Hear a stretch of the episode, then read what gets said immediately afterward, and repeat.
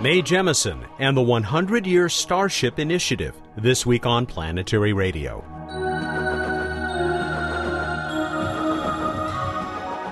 Welcome to the travel show that takes you to the final frontier. I'm Matt Kaplan of the Planetary Society. We're about to take you to SETICON for my conversation with Dr. Mae Jemison. The former astronaut now heads the project that looks toward humanity's first interstellar voyage. We've also got Bill Nye, and Bruce Betts will help me give away that Celestron telescope. But we begin with the Planetary Society's Science and Technology Coordinator, Emily Lakdawalla. Emily, we're going to look back uh, over, well, uh, probably a little bit longer of a, of a period here than we normally do because uh, you've been working on this series, now complete, about the entry, descent, and landing of the Curiosity rover. You found a lot to tell in this story. Well, of course, there is a lot to tell. And um, I felt that it was really necessary to put this series together because there's so much, uh, A, misinformation, and B, fear on the internet about the landing of Curiosity. And I'm not going to lie to you, it's a challenging thing to land on Mars, and it's a complicated way of landing a big machine on Mars. But I do want to promise everybody that the engineers have really thought every step of this process through. Um, and they're really smart people. I know a lot of them personally. And, and so that I know that, you know, no, nothing that I can think about that can possibly improve this process at all. But really, they have thought it through. Even that very last bit that seems to scare so many people called the sky crane maneuver which is where the, the heavy rover, the 900 kilogram rover, gets lowered to the ground on these uh, three nylon tethers plus um, a bridle that connects it with uh, the electrical supply, and and it just touches down ever so gently on the ground, and then those those that bridle is cut, and the whole jetpack flies off to crash elsewhere. And is that the scariest part as far as you're concerned? Oh, absolutely not. For me, the scariest part, and this is totally irrational, but the scariest part is the moment when uh, the rover and its jetpack sever their connection to the uh, back shell and parachute. And this is a process that has occurred on every single landing on Mars in the past. You know, the, the parachute has to slow it down from supersonic to subsonic speeds in the atmosphere. And then before you can land the thing, you have to cut the parachute loose. But uh, you can't just fire up your rockets the second you cut your parachute loose, because then you might crash yourself back back into your uh, back shell and parachute, and that would be really bad. Hmm. So there is one second of free fall between the time that they separate the back shell um, and the time that they turn on their rockets or throttle up their rockets. And that is going to be the longest second, I think, that I can possibly imagine. It actually starts accelerating toward the ground again. It gets another 20 meters per second of speed, which is pretty fast. For me, that's the most heart stopping moment in the whole process. I am willing at this point to trust in all those EDL engineers and that lovely man, Rob Manning, and wish them the best.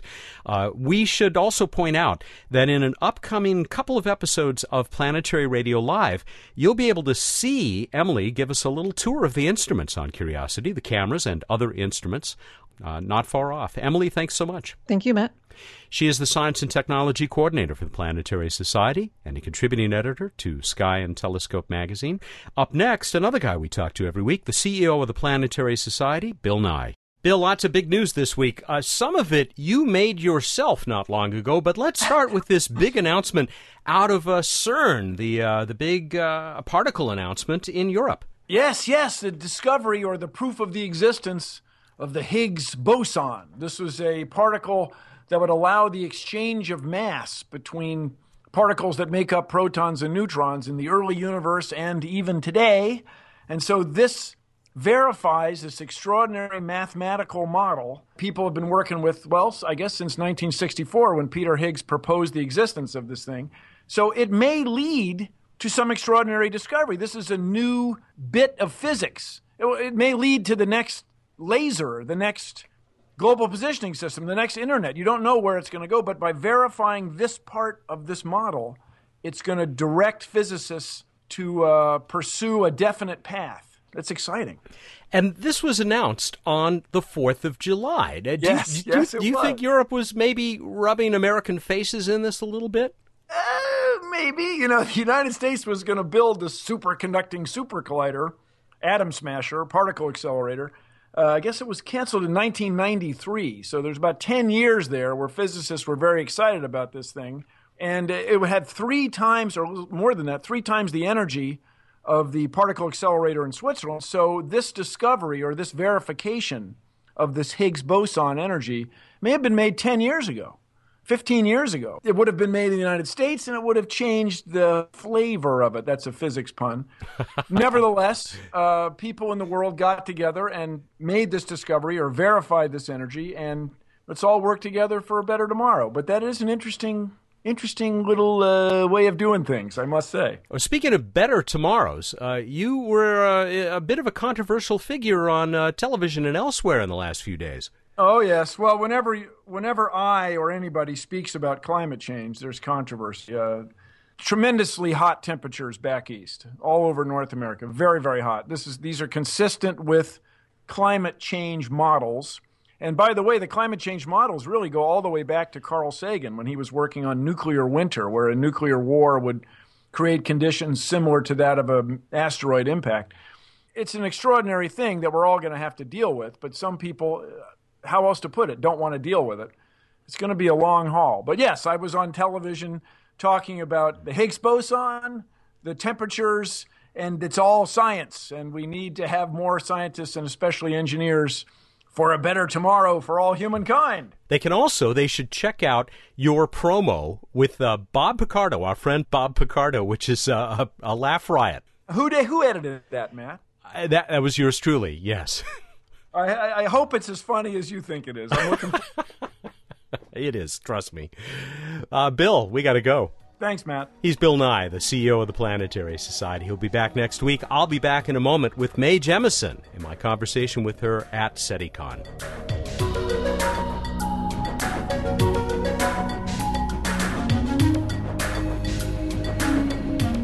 I spent Saturday, June 23rd at SETICON 2 in Northern California.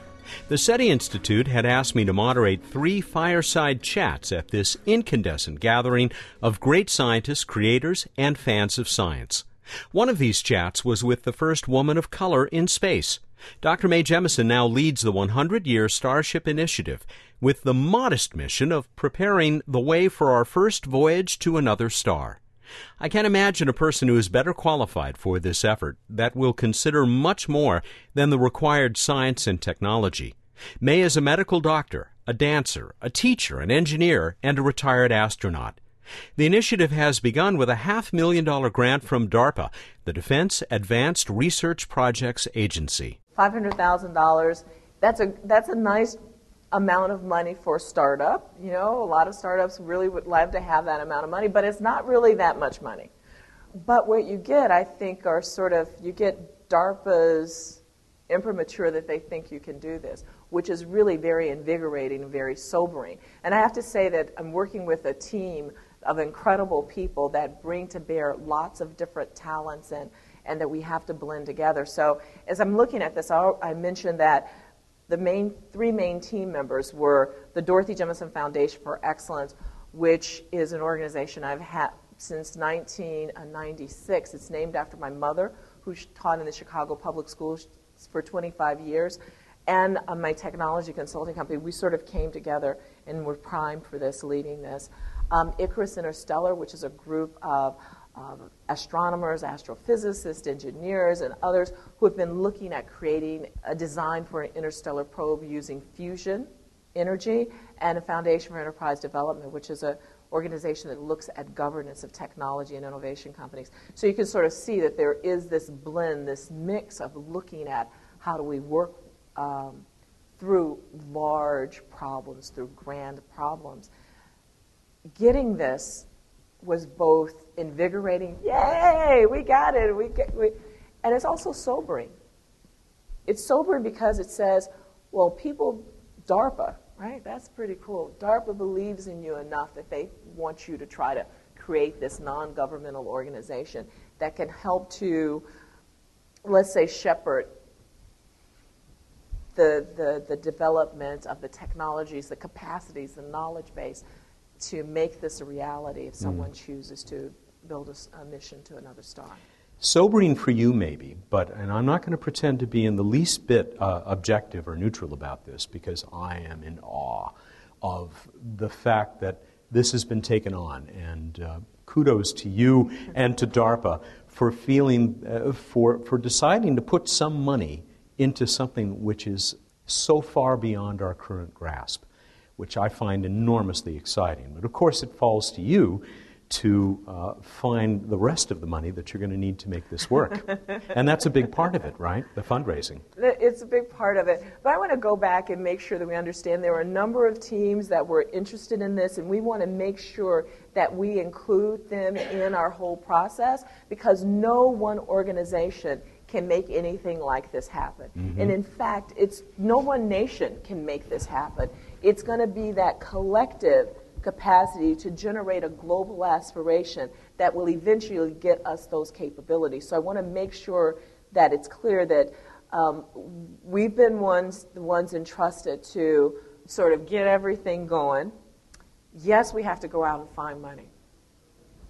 I don't want to say anything more than that, and we're going to try to find money. The good news is that right now, space is in the news, right? Mm people are sort of saying the government has a role. We want the government to continue in many ways because the fact that people were out there looking at the shuttle as a discovery that was being transported in Washington, D.C., stopping things and saying, wow, I didn't know the shuttle was going to be ending. Or in New York City, New York City, people are stopping out on the street, out up on the top of rooftops, looking at the Enterprise. Um, a flight model, test model coming to New York City, it says that there's an ability to captivate folks. You know, we are looking for those grand challenges as a nation, and really, I think, as humans right now. We want to be able to say that the advances that we made in terms of our attitudes toward one another, that we, you know, this regression that we're seeing now that is getting a little bit more violent, we need something else to use our adrenaline for, I like to think. Mm. Humans need an adrenaline rush. We need something else. And I think 100 Starship is our interstellar flight, our space exploration is one of those things that we can do. I, I agree with you. And I think that 100 Year Starship is one extra piece of evidence that we seem to be entering back into an era of optimism, of thinking, of taking on big ideas, big goals. And I think of on the commercial side, uh, the folks who are putting together a company to mine asteroids. We were talking about that with uh, Tom Jones, the company called mm-hmm. Planetary Resources. Right. People like Elon Musk, uh, and even the folks who want to make money taking rich passengers up into uh, suborbital space. It seems to me to be a special time of the kind of optimism that Andre Bormanis was trying to say was expressed in much of Star Trek, which you have a connection to, of course. and it, maybe it's not an accident that so many of the people doing these things now were watching Star Trek when they were much younger. Yeah, I think that, you know, when I look at Star Trek, it was one of our hopeful futures. It said that we had managed to get through World War III, which was very much looming in everyone's mind in the 1960s. Mm-hmm. Right? We managed to get through World War III. We managed to figure out race and ethnicity we'd gone a long ways toward gender, even though every other women were running around in those little short uh, mini skirts and stuff like that, where you can see their underwear. But um, but we there was the first time we had a television program where we had a woman technical person, Lieutenant Uhura, who was in the episode every every time. So it it said that we were able to move beyond certain things. And the other thing that was very interesting about Star Trek, um, and I was original episode fan, is that it allowed us to look at social issues from a different perspective. So now we could look at issues of race and ethnicity and difference, but we don't have to look at them right here in 1960. We could look at them in another future with another planet where a person was black on this right, side and white right. on this side, and the other one was black on this side and white on this side, and they thought, oh my God, we are so different and the crew of the Enterprise is like, what is You're wrong nuts. with you people? Yeah. You're nuts, right? Those perspectives, having the opportunity to think about those things, makes a difference. More of my conversation with Mae Jemison about the 100 year Starship is just ahead. This is Planetary Radio. Bill Nye the Science Guy here. The next Mars rover, Curiosity, is about to land on Mars. You can join the celebration. Planet Fest 2012 is Saturday and Sunday, August 4th and 5th at the Pasadena Center in California. I'll be there with dozens of special guests, spacecraft displays, a space art show, great activities for kids, planetary radio live, and the landing on Sunday night. Kids 8 and under are free. You can learn more at planetfest.org. It's a Planet Fest. I'll see you there. Hi, this is Emily Lakdawalla of the Planetary Society. We've spent the last year creating an informative, exciting, and beautiful new website. Your Place in Space is now open for business. You'll find a whole new look with lots of images, great stories, my popular blog, and new blogs from my colleagues and expert guests. And as the world becomes more social, we are too, giving you the opportunity to join in through Facebook, Google, Twitter, and much more. It's all at planetary.org. I hope you'll check it out.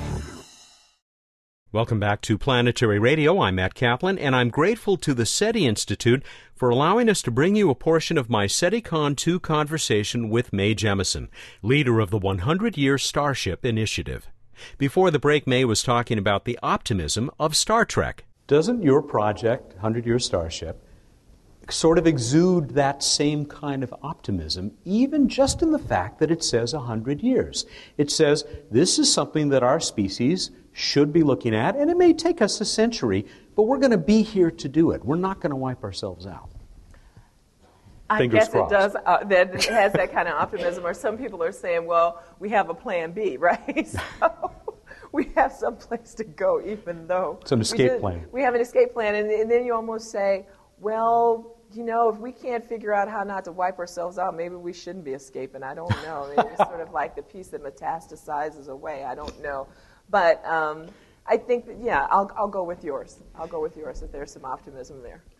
We should probably also make clear what the 100 Year Starship Project is not. It's not necessarily to say this is how we're going to reach the stars, at least not at this point, right? Well, 100 Year Starship, what our our idea about this, and it's the, the name of the title of our proposal again, was An Inclusive, Audacious Journey Transforms Life Here on Earth and Beyond the big part of that is that the journey is 100 years from now, it's 50 years from now, it's five years from now, it's right now. Because as you start on the task and saying that we can undertake something like this and we can accomplish it, it starts to transform us right away. We will go to the moon before the close of the decade. It, it starts to transform us. We start to think of ourselves differently, and we have the op- opportunity to apply the technologies along the way that we, we develop. 100 Year Starship for us, we're creating a nonprofit um, foundation, 100 Year Starship Foundation, that has underneath it a research institute, the way that will help to promote uh, various different types of technologies, help status things, understand pieces, and sometimes do the research as well, because you have to figure out the way to do this, right?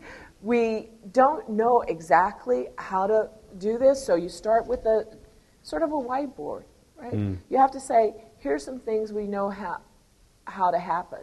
We know that the technology art is sufficient. What do I mean by that? We know enough physics to know that the potential for creating the energy sources is there. We think we know enough about astrophysics and what other parts of the universe that the laws of physics are the same you know, at least in the near parts of the universe that we're going to go to, that we can do this. We have enough uh, data gathering capacity, and we know that we're on this rapid arc in terms of our ability to handle and gather data and to parse data and to understand and anal- analyze things. We have some fundamental understanding about life.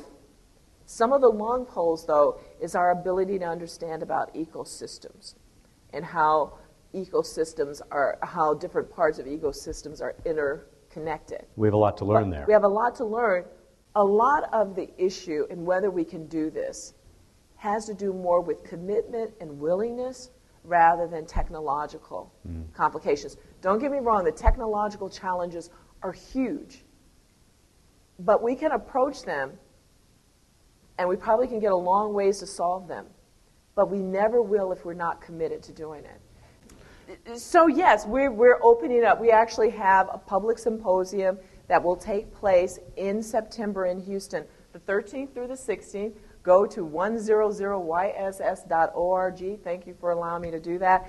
And at it, we will actually have technical tracks where uh, time distance solutions, what are some of the issues? You have to go really fast. When you go really fast, you have to figure out how to slow down. You have to figure out how to navigate. Um, you have to figure out what happens to materials if they take a long time and they're exposed to space. We're looking at um, life science issues, not just humans and how we adapt to weightlessness and how we survive, but um, agriculture, animal life. How do you use weightlessness as a platform? We are looking at becoming an interstellar civilization. What does that actually mean? What are the economics of this? How do you pay for it? What are the philosophical implications or ramifications of it? Lots of different things. We are looking at um, destinations and habitats. Where do you go? What can what do you do when you get there? We're going to have classes, Solar System 101, Ethics 101. I want to draw really pretty space pictures um, tracks for teachers. So we'll have a lot of different things going on. But I want to go back to something you said and address this question. So right now, people see space exploration is just for rocket scientists and billionaires. So what we have to do is change the equation so that the solution that everybody sees themselves involved. So everybody doesn't necessarily physically want to go, even though I find that really hard to believe. But everybody doesn't physically want to go, but they want to be involved with understanding and participating from the perspective of I allowed my ideas to be in there, that I looked at how this affected me, that I was able to understand what are these things that I'm seeing above me and how they interact with my life. So our task is, yes, to get people involved through many different uh, ways, through you know, whether it's social media, whether it's actually physically taking part in different things, volunteering. So we're real new, we're just starting up, but you can again um, be a part of it. So s- stay tuned.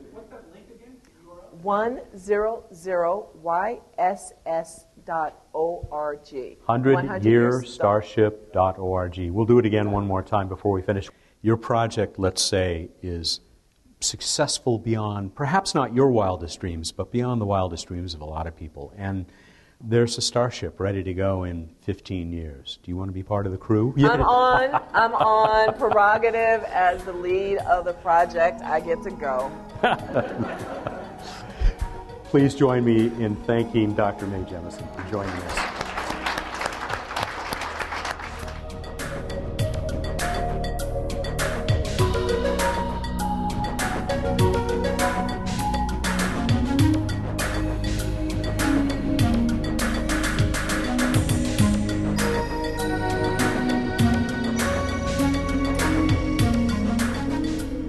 Betts is on the Skype line. He's the director of projects for the Planetary Society, and once upon a time, he used to hang out up on top of Mount Palomar doing uh, astronomical research with uh, what was the biggest telescope in the world. And Bruce, I just thought it was really cool. There was a story in the news last week about a new project that the Hale telescope is on. Uh, you must be pleased to know that the old girl still has some good science left in her. Oh, always pleased uh, that the old girl, as you call her, uh, is is still cranking away. It's it's an amazing uh, amazing instrument, and it's neat that every few years they come up with new exotic ways to get more performance out of it. And uh, now they've got a very clever adaptive optics setup they've got, and they've also, as part of it, asked me not to ever go up there when they're observing because uh, they're afraid it'll be cloudy if I do.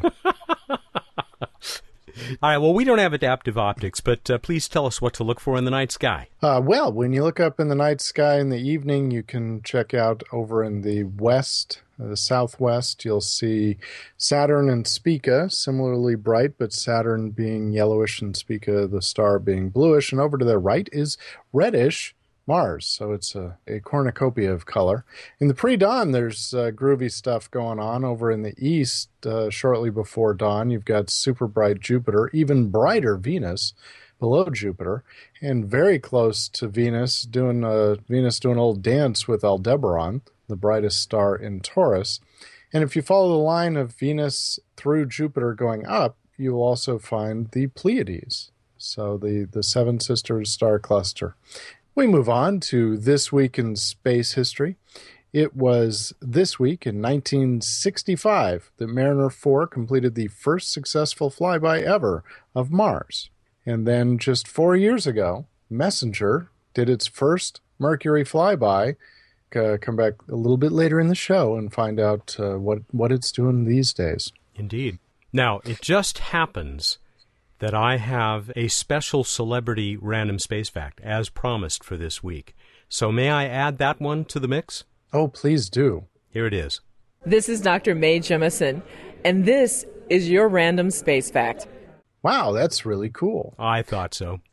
Uh, Messenger, as it was doing these trajectory corrections, getting into the right orbit to orbit Mercury, as it was approaching that, it actually used solar sailing principles, something near and dear to the Planetary Society's heart. Used the, the pressure of sunlight to make slight alterations in its trajectories. In the trivia contest, I asked you as of June 22nd, 2012, how many orbits had Messenger completed around Mercury? How'd we do, Matt? Wow. We got a very nice response, as you might imagine, because of our very cool prize. This is the uh, week that we give away the Celestron Anniversary First Scope, one of those uh, just a thousand made of this model uh, by Celestron to uh, celebrate uh, their anniversary as a company making these uh, great scopes for amateurs and professionals. It's a first time winner, Elias Lostrom from Greece. Elias said that it's been about a thousand orbits. In fact, more or less exactly a thousand orbits that Messenger has made around Mercury. Is he correct? That is correct. Elias, you just won yourself a Celestron anniversary first scope. I do want to mention, boy, we had a lot of people who were just pleading for this scope. A couple of uh, entertaining ones. Cindy Thompson said it's the three M's Messenger, Mercury, and M, as in 1000 in Roman numerals, which I thought was pretty clever. That's clever. Uh, and Jamie Cox, who said, Wow, a thousand orbits. Sounds like a lot, but hey, it's a small planet. Uh, yeah. All right. Well, anyway, Elias, we're going to send you that telescope, as I said. And uh, we're going to give away this week another of those new Fisher space pens. And I, I, said it's engraved with either the Planetary Radio or the Planetary Society last week. Turns out it's engraved with both. So, how can somebody win one of those, Bruce? It's time once again to play Where in the Solar System?